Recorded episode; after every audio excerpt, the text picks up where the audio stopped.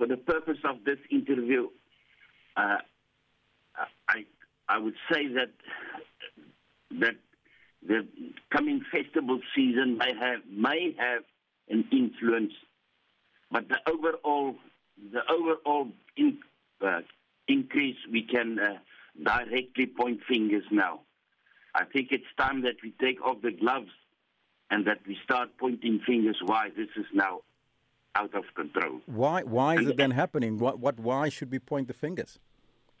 Uh, uh, the fingers has been uh, uh we should point the fingers to the to the South African police service because they are not doing what they are supposed to do.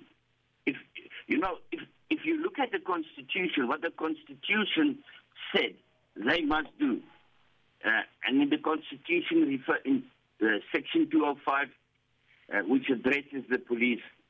They listed uh, five things that the South African Police Service must do. And those things that they listed, or the, Constitu- or the Constitution listed, is not an alphabetic order. It's in the order of uh, priority, and that, that is good police practice, and it's been used in the constitutions of every country.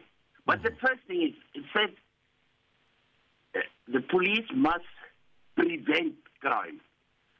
Now, prevention uh, is proactive and reactive, so you can stop it. And by proactive means you must gather intelligence to stop it. The intelligence services is non-existent, hmm. and the reason for that is, uh, is clear. It's all over the media.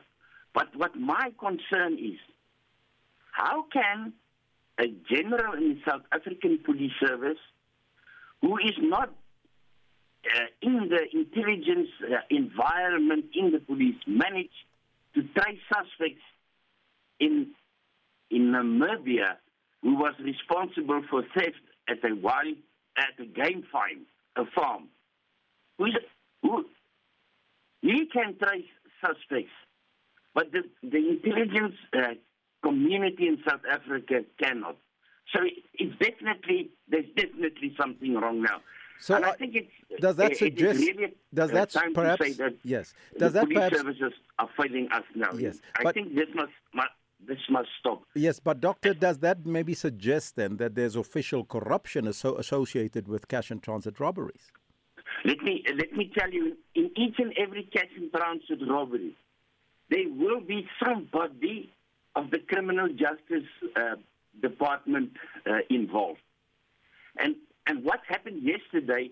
It's more or less one year ago, and more or less at the same time, the same type of cash and transit robbery.